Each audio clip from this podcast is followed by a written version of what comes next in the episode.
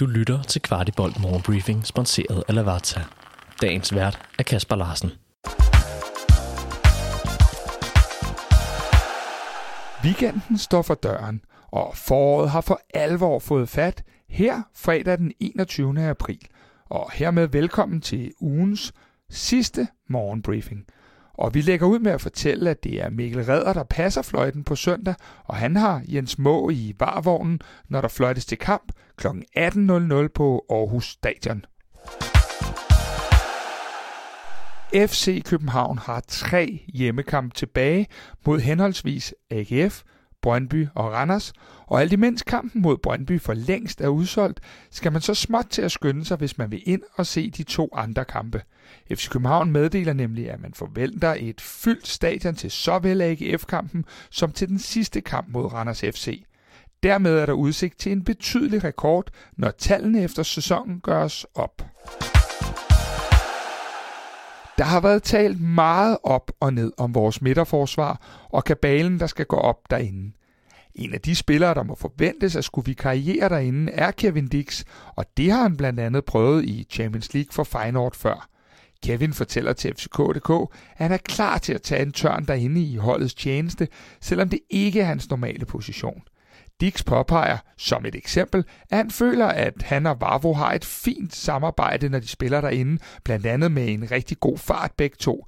De har jo som bekendt både spillet sammen i pokalkampen i Vejle, samt den sidste halve time i søndagens sejr over Viborg.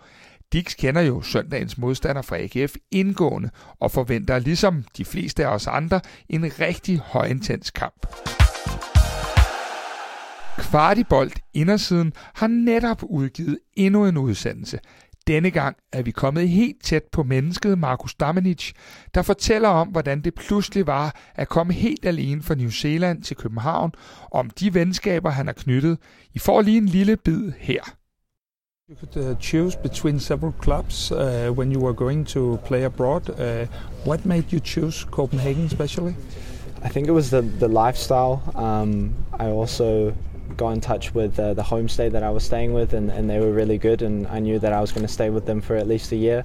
Um, we had a lot of boys who actually played in Denmark already, so it was an easier transition for me that I had some players in, I think, Helsingør. Um, so I was able to, to meet up with them on a regular basis when, when needed and felt like a home away from home in a way. So also the, the football aspect was the, was the main priority and they also had a really good talent department. I knew the players of the likes of Jonas Vin and uh, Mohamed Darami at the time, so it was, uh, it was a good pathway for me to begin with. Hele udsendelsen ligger klar i din foretrukne podcastafspiller, og Marco er bestemt et lyt værd. En af dem, der har været mange forskellige holdninger til, er Diogo. Bold.dk har taget en snak med træner Nestrup omkring portugiserens første måneder i den hvide trøje, og Nestrup ser gode fremskridt og giver en fin sammenligning med Pep Biel, der også skulle bruge tid på at finde sig til rette i København og FC Københavns måde at gøre tingene på. Nestrup peger blandt andet på en stærk opstart for Diogo, der så mistede lidt flow omkring skaden. Han slutter dog også af med at sige, at de forventer sig en del mere af ham, og vi stadig har det bedste til gode at se.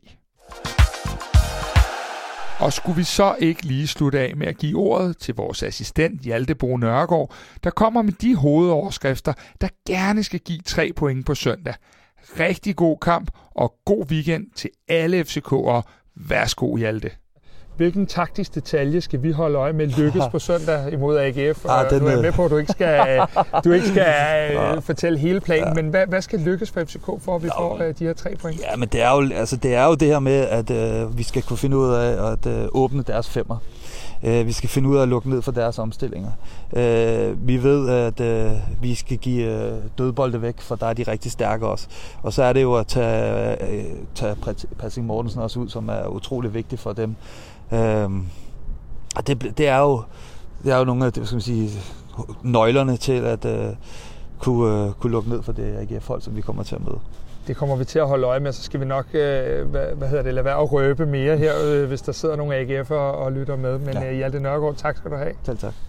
Vidste du, at Lavazza har deres egen webshop, hvor du kan købe alle deres forskellige kaffer og endda vælge det som abonnement? De har blandt andet også kaffer, som du ikke finder andre steder i Danmark, som deres Espresso Maestro, der er økologisk og Rainforest Alliance certificeret. Udover de mange lækre kaffer, så har du også mulighed for at vælge forskellige kaffemaskiner eller som en del af et abonnement. Shop løs på shop.lavazza.dk Du har lyttet til Kvartibolt Morgenbriefing. Vi er tilbage tirsdag morgen med byens bedste overblik over FCK-nyheder.